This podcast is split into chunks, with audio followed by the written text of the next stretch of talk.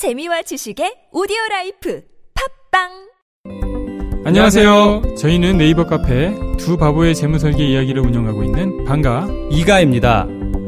재무설계라고 하면 돈이 많은 분들만 받는 서비스라고 생각하시나요? 그렇지 않습니다. 사람마다 꿈의 크기가 각기 다른 만큼 그에 꼭 맞는 계획을 세우는 것이 재무설계입니다. 꿈에 한 발짝 더 다가가실 수 있도록 당신만의 재무 맞춤 옷을 디자인해드리겠습니다. 우직하고 정직하게 일하는 친구 두바보를 네이버에서 검색해 주세요. 농식품 수출이 어렵다고? 농식품 수출 정보 KATI 카티에서는 참 쉽다. 수출 정보 검색에 지쳤다고? 농식품 수출 정보 카티에서는 참 쉽다. 시시각각 변하는 수출 동향부터 트렌드까지 카티에서는 참 쉽다. 이제 수출 고민은 끝! 모든 농식품 수출 정보는 카티 홈페이지에서 확인하자. 수출하는 사람들의 성공 습관은 역시 카티. 농식품 수출 정보 카티 이 캠페인은 농림축산식품부와 한국농수산식품유통공사가 함께합니다.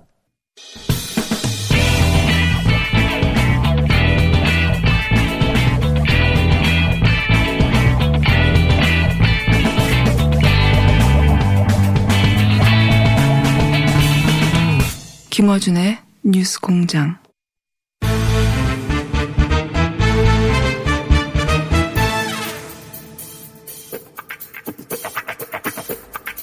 자, 정치 구단 박지원 의원님 나오셨습니다. 안녕하십니까. 요즘 상종가입니다. 상종가. 낙선교사가 방송가에서 어떻게 출연 요청이 많든지 지금 네. 정치평론가로 이제 민, 민생당을 대표해서가 아니라 정치 평론가로 뭐, 앞으로 이제 뭐든지 좋습니다. 뭐든지 좋습니다. 아니 모실 수밖에 없는 게 또 워낙 그 여야 인맥도 많으시고 정치 경험도 많으시고 그리고 이제 시간도 많으실 거 아니겠습니까? 가진 거랑은 친하고 시간하고 장래성밖에 없습니다. 장래성. 그 요즘 뭐 또 김정은 위원장의 유독 예. 사망설 가지고 많이 논하고 있기 때문에 그것도 좀 여쭤볼. 근데 이제 정부에서는 이미 김정은 위원장이 건재하다는 여러 가지 어 여러 루트를 통해 확인을 했고, 예. 뭐 사망설이라든가 이런 건 사실이 아니고 그렇지만은 예. 어, 보고 싶고 듣고 싶은 얘기만 하는 사람들이 있잖아요. 맞습니다. 어제도 뭐 TV 녹화를 한 4시간 이상을 했는데 거기 나오신 분들이 전부 저쪽 농객들이에요. 네. 보수 농객. 3대 1로 그냥 혼나게 싸웠어요. 거기는 뭐 김정은 위원장이 네. 일어나지도 못한다는 거예요. 네. 도대체 어디서 그런 정보를 듣고 그리고 그렇게 되면 뭐가 좋은 거죠 보수한테? 뭐 심지어 어? 그냥 흡수통일 될 것 같지만은 네. 그건 또 아니라고 그러더라고요. 그래서 무슨 근거냐 네. 근거가 없어요. 그러니까 위독하다 뭐, 못 일어난다 하는데 그럴 수도 있다 그런 얘기를 하는데 지금 사실 우리 정부나 한미 미국에서도 마찬가지. 트럼프 대통령도 예. 네.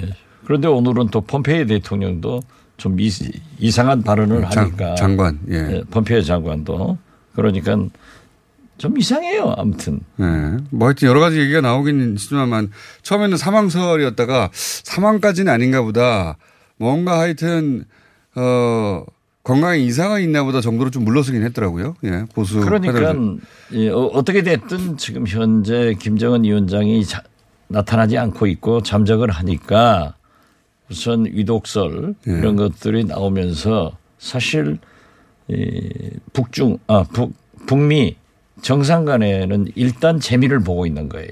음. 왜냐하면 미국 대선 과정에서 북한 문제, 음. 북핵 문제, 김정은 문제가 한마디도 안 나왔거든요. 예. 이 건강 이상설이 나오면서 트럼프 대통령이 매일 그걸 가지고 어. 언론 플레이를 하니까 자동적으로 미국 시민들, 음. 유권자들에게 전 세계적으로 어, 대북 문제가 다시 클로즈업 됐단 음. 말이에요. 어. 그리고 김정은 위원장은 봐라. 이게 가만히 있다가 내가 하니까 그런 게 있는데 제가 볼 때는 코로나로 그 포위사령부 네. 경호실에서 발생됐다는 거 아니에요? 그렇죠. 그런데 지금까지 북한은 코로나 청정적이다. 라고 우리는 주장했죠. 하나도 없다. 이렇게 얘기를 해왔어요. 네.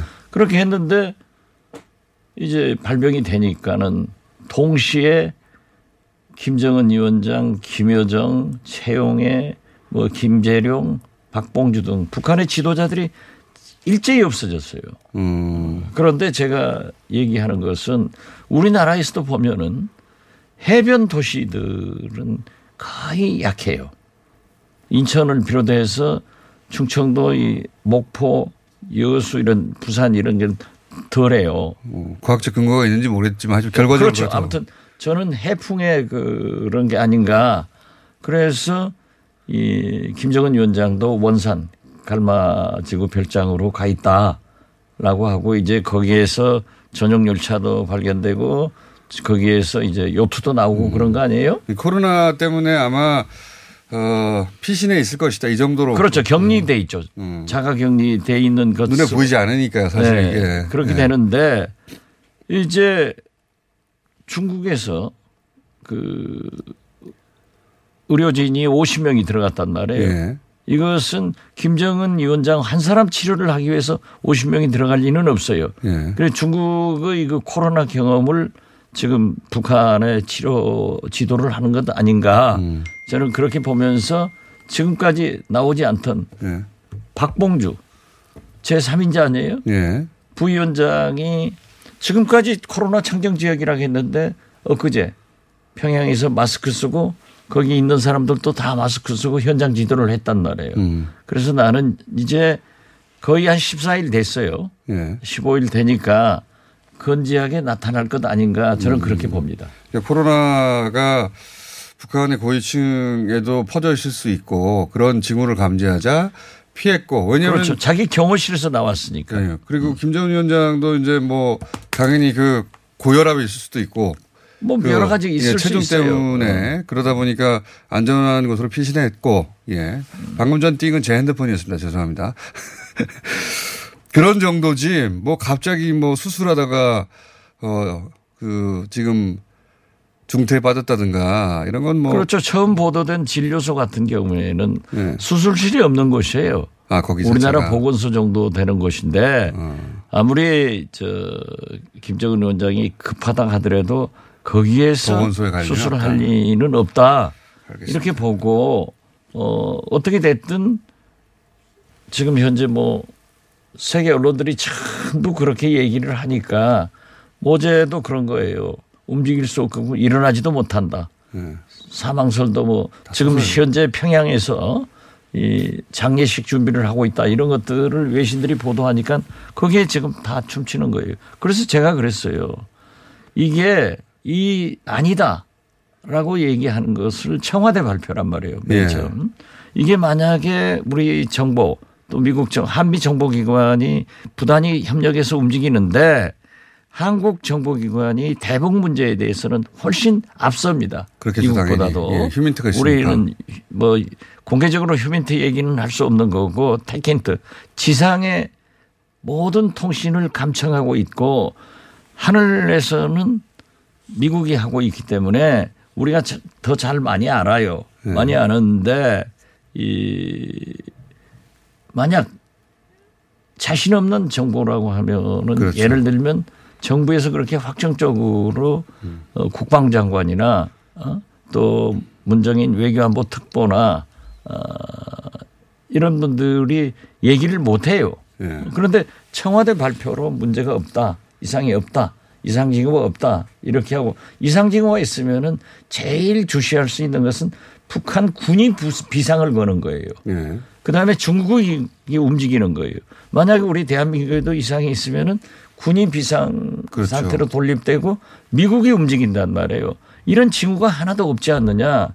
그러니까 에, 문재인 대통령께서도 4.27 판문점 선언 2주년 때 그러한 전진적인 제안을 했다. 그러니까 정부 발표를 믿자. 어?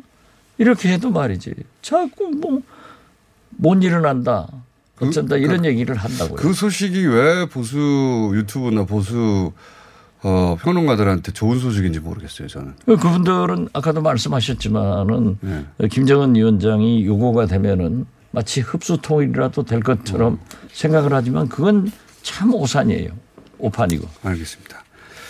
자, 남북 간의 어, 이슈는 그렇고 최근에 정치권 이슈로 한참 뜨거운 것이 제가 이거 꼭 여쭤보고 싶은데 김정은 위원장도 잘 아시니까 어 제가 이해 안 가는 대목은 어 지금 이제 곧 물러날 지도부가 왜 미래의 지도 체제를 지금 결정해 놓고 가려고 하는가 매우 어, 이상한 일이란 말이죠.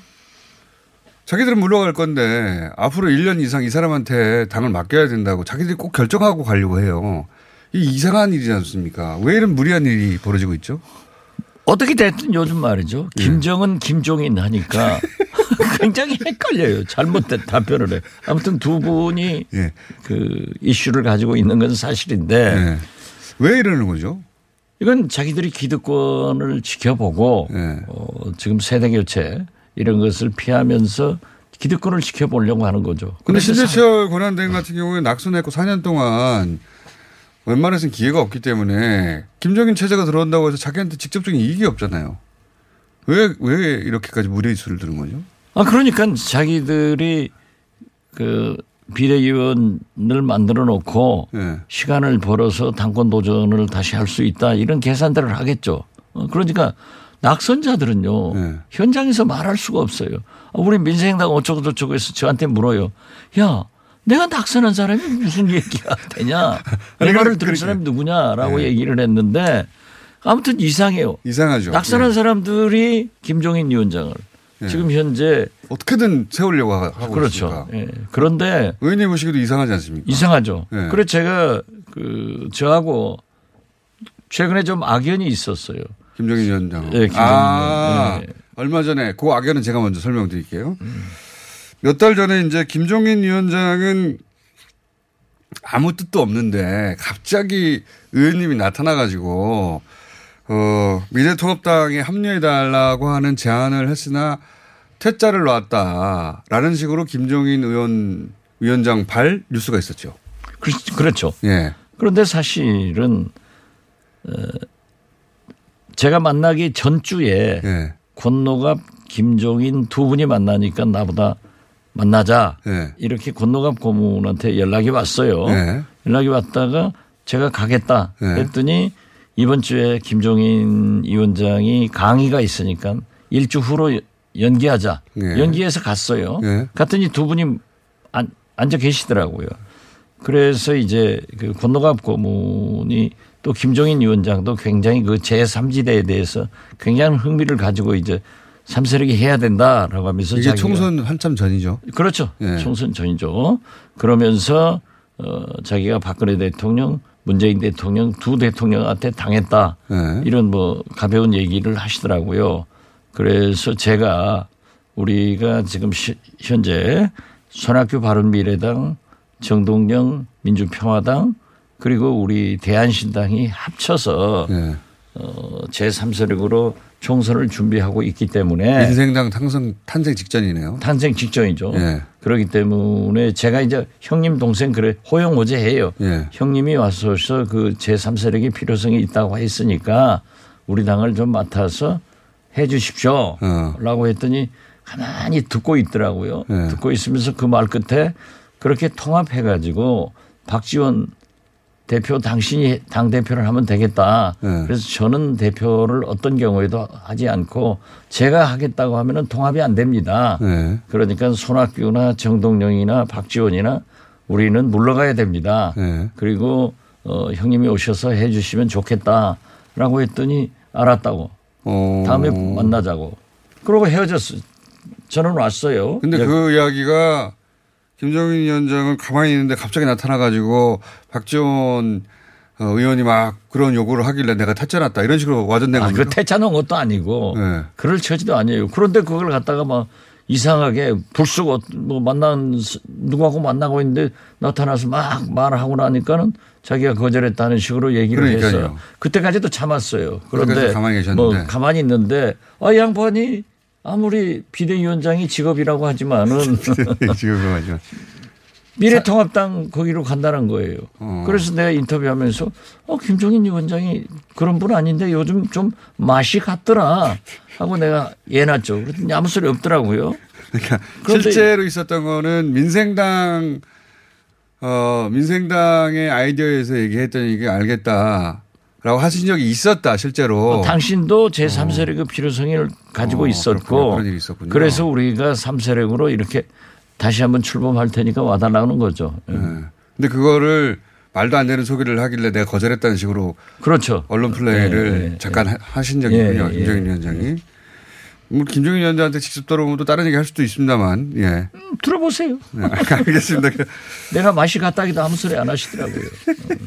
근데 그 이 미래통합당의 현 지도부가 이걸 미- 밀어붙인 이유는 잘 이해가 안 갑니다. 예, 뭐 본인들한테 누가 봐도 지금 이해가 안 가고. 그렇죠. 그래서 제가 그랬어요.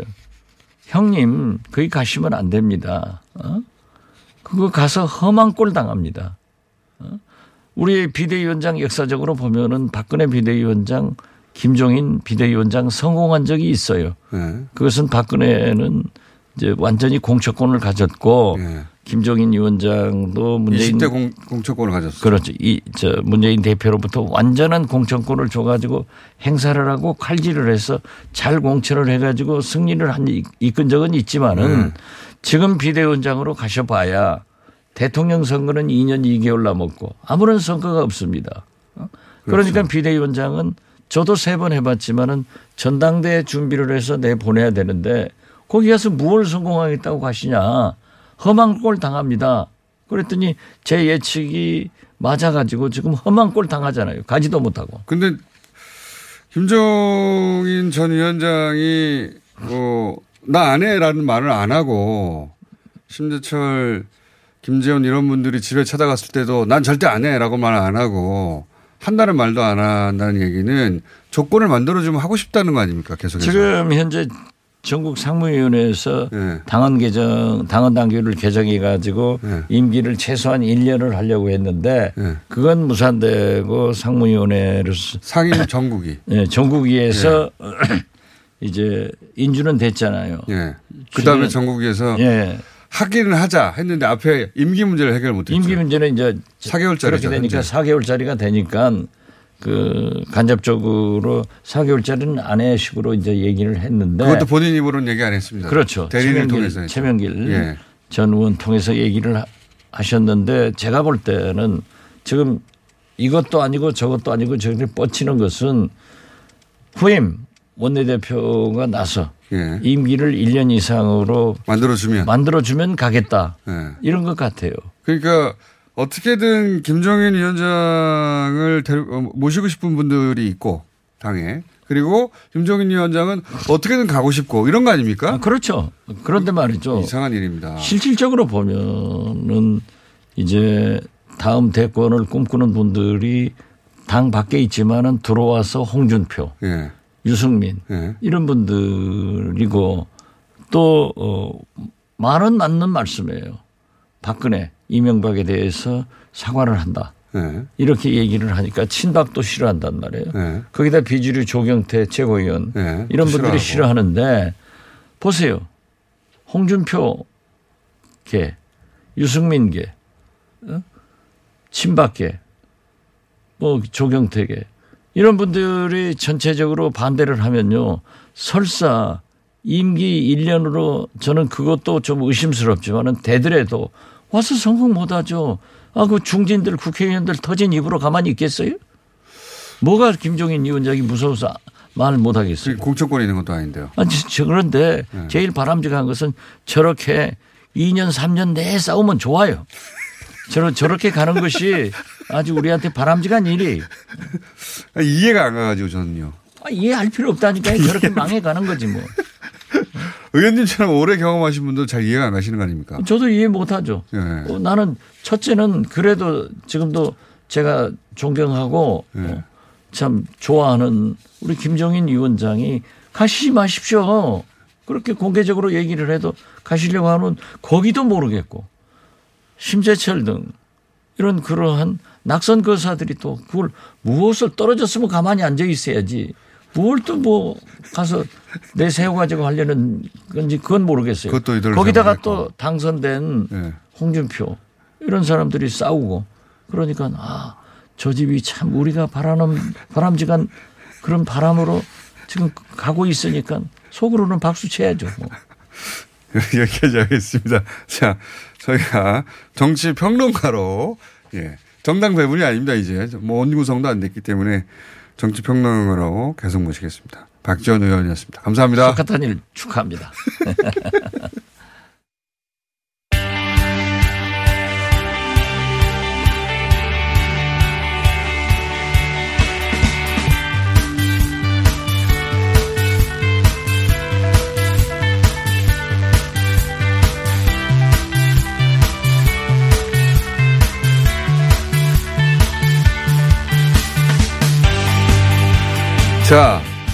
저희가 일본 상황 계속 업데이트, 업데이트하고 있습니다. 어, 일본 게이센 영어원대 이영채 교수 전화 연결돼 있습니다. 안녕하세요, 교수님. 네, 안녕하세요. 예, 거의 매일 연결하고 있으니까, 네. 너무 불량 욕심내지 마시고, 원포인트로 네, 짚, 짚어. 짚어보겠습니다. 이 마스크 관련한 비리 의혹이 점점 커지는 것 같아요, 그렇죠? 예, 마스크는 어제 어, 일본 중의원 예산위원회에서도 수상에게 야당 의원이 질문을 했고요. 예. 어, 그런데 이제 문제가 됐던 그 네 번째 기업에 대한 어, 상황들을 다 물어봤는데 예. 이네 번째 기업은 후쿠시마에 주재하고 있는데 이 기업은 어, 4월까지 단 한 번도 마스크 사업을 한 적이 없고 그러니까. 해외 무역을 한 적도 없는데 예, 갑자기 선정이 됐다. 어, 어, 그리고 이제 이 여기에서 만든 마스크가 임산부용으로 배분된 것 중에 너무 불량품이 많아서 음. 결국에는 이 문제가 드러난 거죠. 그렇지만 이제 금액을 보니까 전체 466억 엔 중에서 이 세 개 기업에 90억 엔인데 이 기업도 결국에는 5억, 5억 엔 정도 음. 정도 들어가요. 그러니까 4억 7천만 엔인데 한국 돈으로 54억 정도고 네. 그러면은 결국 이 기업을 포함을 해도 전체 약 240억 엔 이상- 이상이 아직도 음. 어떤 형태로 이 자금을 이용하려고 했는지 그러니까요. 이체 설명이 없기 때문에 지금은 일단 이걸 꼬리자르기로 하려고 하는 것 같은데 어, 모든 미디어들이 좀 여기에 비- 보도를 하고 있어서 음. 결국에는 마스크가 아베 수상을 어, 발목을 잡는다 음. 이거 계속 되는 것 같고요. 이제 아직도 좀 설명이 안 되는, 건- 예, 예. 예. 아직도 설명이 안 되는 금액이 한 2,500억 정도 있는 거 아닙니까? 그죠?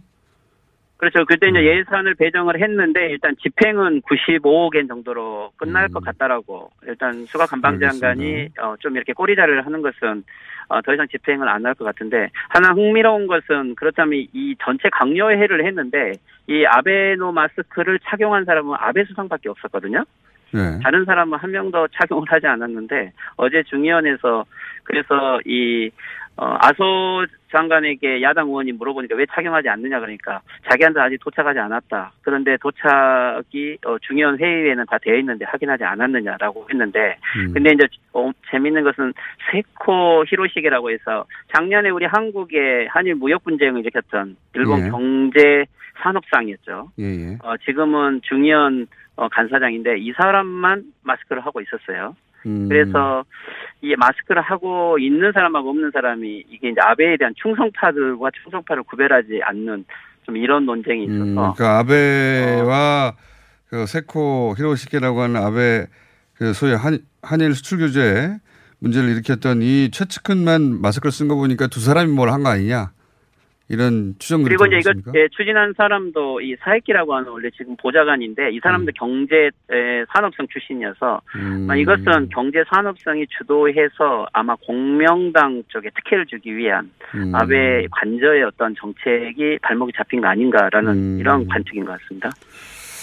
알겠습니다. 그런데 그런 이제 내밀한 속사정이 사실은 스가 관방장관에 의해서 어, 공개됐단 말이죠. 스가 관방장관이 물론 이제 최초로 공개한 사람은 어, 의원 어, 중의원 중에 한 사람인 걸로 알고 있는데 스가 관방장관이 그걸 공식화했어요. 그러니까 스가 관방장관하고 아베하고 갈라선 겁니까? 어, 원래 이제 이것은 이 야당의 후쿠시마 야당 의원이 어, 정보를 공개하면서 어, 네. 어쩔 수 없이 네 번째 기업이 밝혀진 거고 원래는 주간 아사히가 이걸 직접 보도를 했기 때문에 네. 실제 일본 정부에게 책임자에게 질문을 해서 누군가는 답변을 해야 되는데 네. 누구도 부인하고 있었는데 어 답변하고 있지 않았는데 이게 수가 관방장관이 공식적으로 좀 이것을 인정하는 형태로 나왔거든요. 네, 그러니까. 결국에는 수가 관방장은 여기에 개입하고 있지 않았다는 거였고 네.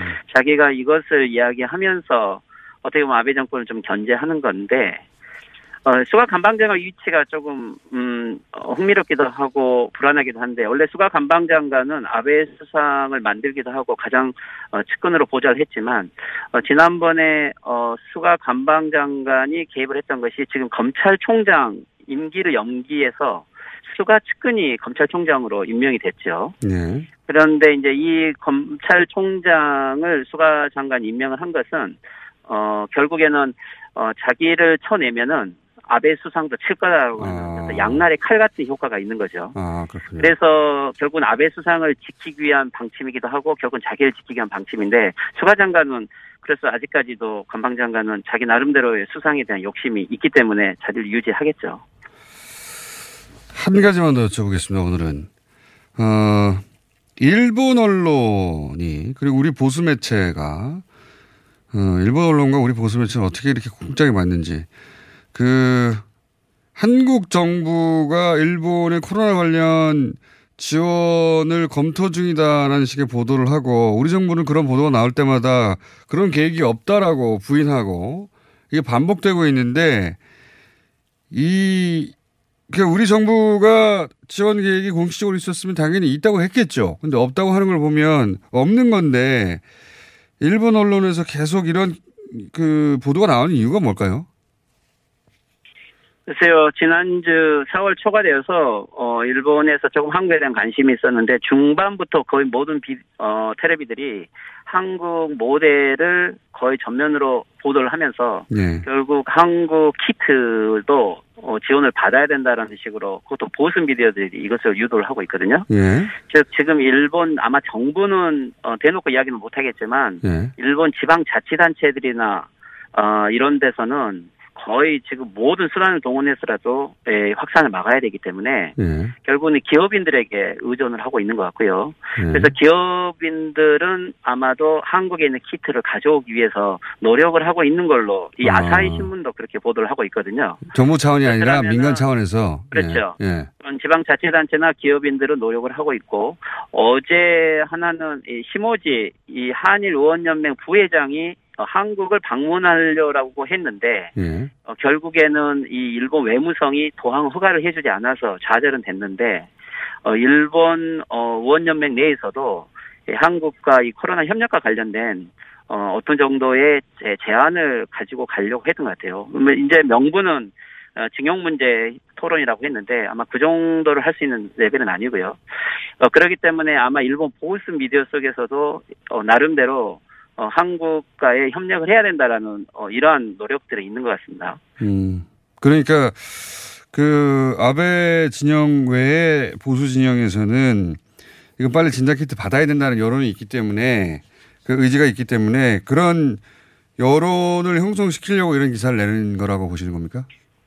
그렇죠. 그렇지만 이제 아마 수상 관저에 거의 구구 성향의 이런 사람들은 거기에 아마 절대 반대하고 있을 거고 아. 결국 외무성이 허락을 하지 않는 것은 그런 반대의 부류고요. 음. 그렇지만 이제 예를 들면 일본 어, 요미우리 신문이라든지 일반 보수들 쪽에서는 어, 한일 간의 협력을 통해서 이 문제를 해결된다라는 의견도 있을 것 음. 같아요. 근데 이제 인터넷 미디어를 보면은 일본 구구들이 이걸 반대한 이유는 결국에는 어, 나중에 강제 징용 문제라든가 한일 간의 이 배상 문제에 있어서 일본의 입지가 약해질 거다라는 논리를 내면서 음. 한국과 협력을 거부하고 있는데 그렇기 때문에 이들이 이제 한국 키트는 불량품이 절반 이상이다라든지 이런 음. 혐한 뉴스를 만들어서 방해를 하고 있는 것 같고요. 뭐 실제적으로 미묘한 문제이기는 한데 어, 한국과 일본이 이 코로나 협력을 형태로 어떤 식으로 관계 개선할 것인가, 뭐 이것은 좀 중요한 과제인 것 같습니다. 오늘 여기까지 듣겠습니다. 감사합니다. 네, 수고하십시오. 네, 이영채 교수였습니다. 안녕하세요. 치과의사 구지은입니다. 태아가 자랄 때 가장 먼저 생기는 기관이 어디일까요? 바로 입입니다. 먹는다는 것은 삶의 시작이자 끝인 것이죠. 100세 시대인 요즘은 치아를 100년 가까이 사용합니다. 그럼 어떻게 해야 치아를 100년 동안 건강하게 관리할 수 있을까요? 바로 올바른 칫솔질과 정기적인 스케일링입니다. 가까운 치과를 방문하시면 치과의사 선생님께 올바른 칫솔질을 배울 수 있습니다. 그리고 1년마다 건강보험 적용이 되는 스케일링 치료 놓치지 마세요. 이 캠페인은 유디치과협회와 함께합니다. 시더 시더 아빠 발톱 너무 두껍고 색깔도 이상해 이 녀석 그럴까봐 내가 캐라셀 네일 준비했지 갈라지고 두꺼워진 발톱 무좀이 싹 사라진다고 미국 판매량 1위 600명 임상 실험을 거친 전 세계 48개국 손발톱 케어 압도적 지배자 캐라셀 네일. 2주 후 달라진 손발톱을 경험할 수 있습니다. 네이버에서 캐라셀 네일을 검색하세요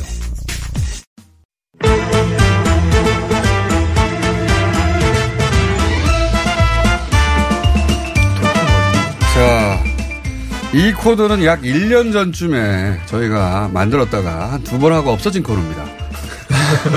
1년 만에 부활했는데, 어, 원래 세계 에, 각국에서 어, 오셔가지고 한국에 오랫동안 계신 분들 통해서 어, 본국에서 무슨 일이 벌어지고 있나 한국 소식 말고 본국 이야기를 하는 시간으로 마련했다가 한 두 번 하고 재미없어서 없애버렸어요. 다시 부활시키려고 합니다. 세 분을 모셨습니다. 어, 스튜디오에 처음 오신 분입니다. 독일의 다니엘 린덴만. 예, 안녕하십니까? 네, 안녕하세요. 아, 성이 린덴만이시군요. 네, 린덴만 맞습니다. 터키의 에, 알파고 신하 씨. 안녕하십니까? 네. 안녕하십니까. 여러 분 나오신 분이고, 예. 터키 다른 분을 바꿔야 될 것 같아요. 자, 제 러시- 아빠예요. 그러지 마세요. 분위기가 기저귀값. 자, 러시아의 일리아 벨라코프 씨. 네, 예. 안녕하십니까. 저희 개표 방송 때 한번 네, 나오셨죠. 그때 뵀- 뵀었죠, 네. 예, 그때 활약이 거의 없었어요. 죄송합니다. 네, 잘하겠습니다. 애 아빠 아니니까 부시가 없어요. 애 아빠 아니니까 압박감을 안 느껴요. 절, 절박하지가 않구나. 네. 자, 알파고 씨 절박함을 보여주시고요. 예. 예. 그리고 다니엘 씨는 워낙 방송을 많이 나가가지고, 그죠? 다른 방송에. 예. 여기 아니어도 나갈 때가 많잖아요. 네, 근데 사람들이 엄청 많이 나온다고 하는데 전 집에 TV가 없거든요. 그래서 제가 나가는 건 잘 모르는데 제가 볼 때는 요즘 아 그래도 좀 한가한 편인데 그냥 제 방만이 해서 그런지 바빠 보이는 사실 그렇게 바쁘진 않아요. 아, 네. 그렇군요. 계속 불러달라? 예. 네, 계속 불러주세요. 자, 하는 거 보고. 결- 결론은 그거죠. 잘 해석하셨네요. 오늘은 우연찮게도, 어, 이 독일, 터키, 러시아 모두 코로나 관련해서, 어, 코로나로부터 강타당한 나라입니다. 네네. 예. 지금 현재 형편은 조금씩 다를 텐데, 우선 독일부터 얘기를 해볼까요? 독일이, 어, 다른 두 나라보다 먼저 강타를 당했죠. 예. 그렇죠. 예. 네. 현재는 어떻습니까, 상황이? 아 그러게요.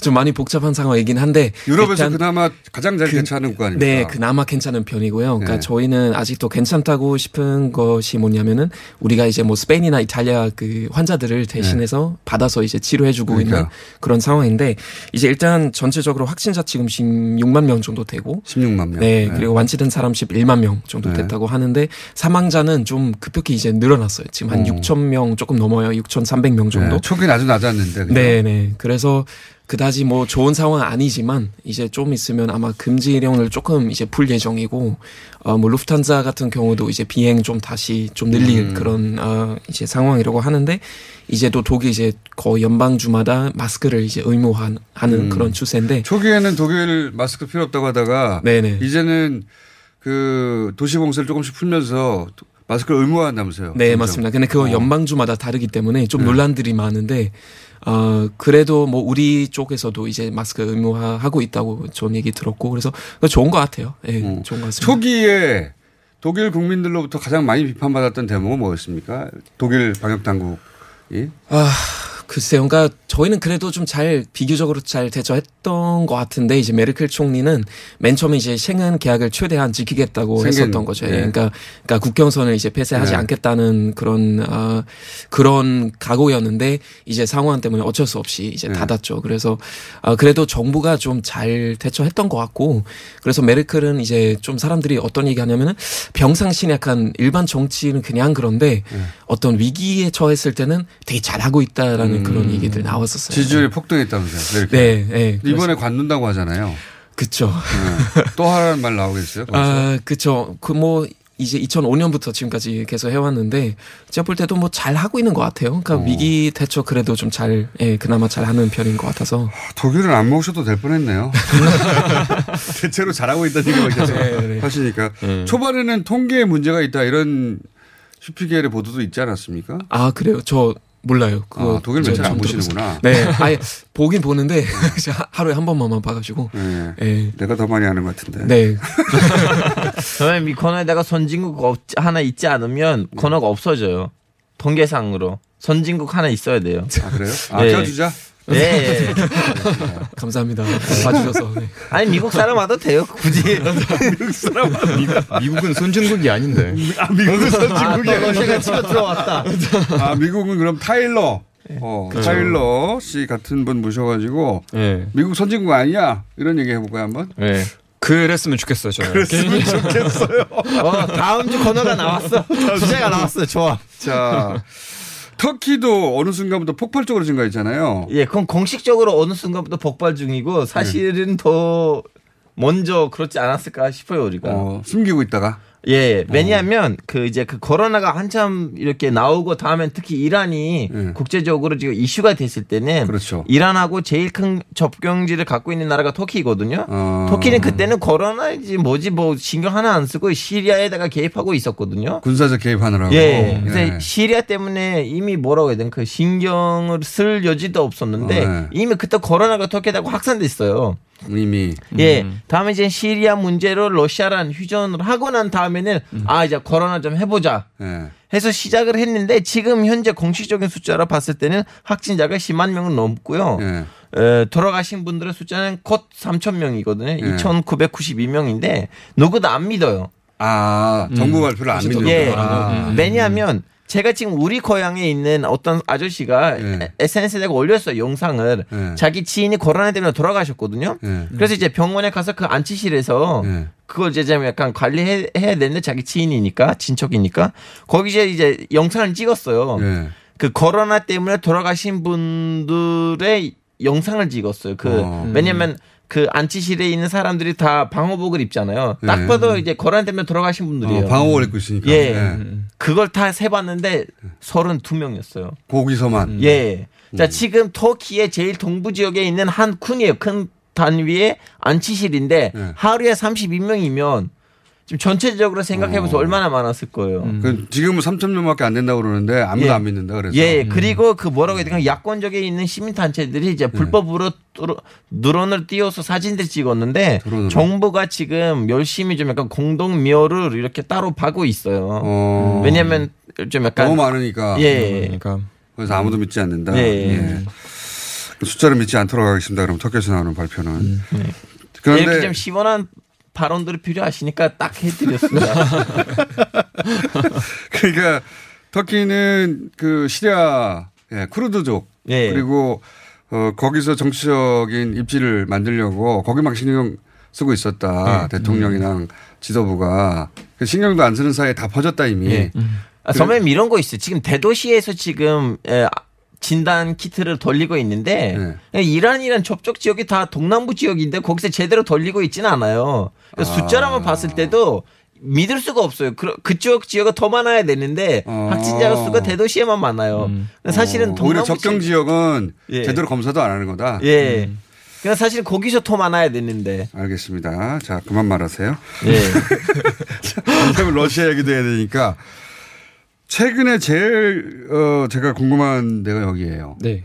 4월까지만 하더라도 여기는 안정적이다. 초기부터 중국과 국경을 막아버렸고 네. 봉쇄 정책을 일찍 썼거든요. 그래서 아잘 통제되고 있다. 갑자기 4월 한 초중반부터 숫자가 폭증하기 시작했습니다. 매일 5천 명, 6천 명 막 100명, 200명 하다가 왜 이렇게 된 겁니까? 이유가 나오질 않아가지고. 어, 이유가 몇 가지가 있는데 첫 번째 일단은 러시아를 일본이라고 생각하시면 될 것 같아요. 그러니까 똑같은 약간 전략인데 처음에는 테스트를 아예 안 했어요. 검사를 안 했다. 네, 검사를 아예 안 하기 때문에 확진자가 있는지 없는지 여부 저- 자체가 밝히지가 아, 않아서 검사를 안 해서 확진자를 줄이는 전략. 그렇죠. 예. 예, 그건 첫 번째 이유고, 그러니까 그 전체적인 분위기도 약간 그랬어요. 그러니까 푸틴이 끝까지는 거부했어요 그 사실을. 바이러스가 러시아 들어올 수 없는 것 자체를. 아 러시아는 다 막았기 때문에 러시아가 안전하다. 러시아는 우리는, 안전하다. 네, 우리는 아. 이탈리아가 아니다. 우리는 어. 완전히 그 패스된 국가이기 때문에 우리는 잘 관리하고 있다라는 공식적인 입장을 끝까지 유지하고 있었어요. 어. 근데 이제는 3월 말부터는 터지기 시작했고 어차피 그거는 숨길 수 없을 정도에 들어왔을 때 그렇게 됐고 또 다른 그러니까 이유가 몇 가지가 있는데 방역 조치를 그렇게 잘하는 게 아니에요. 왜냐하면 처음에는 그러니까 국경을 이렇게 봉쇄했다고 얘기를 하다가 사실상은 그닥 봉쇄하진 않았어요. 그러니까 봉쇄했다는 게 네. 러시아에서 운영되는 항공사가 국영 항공사가 있어요. 에어로플로트. 네, 아에로플로트는 봉쇄가 안 됐어요. 어. 다, 다 돌아다녔어요. 심지어 3월에 이탈리아가 그거 터졌잖아요. 네.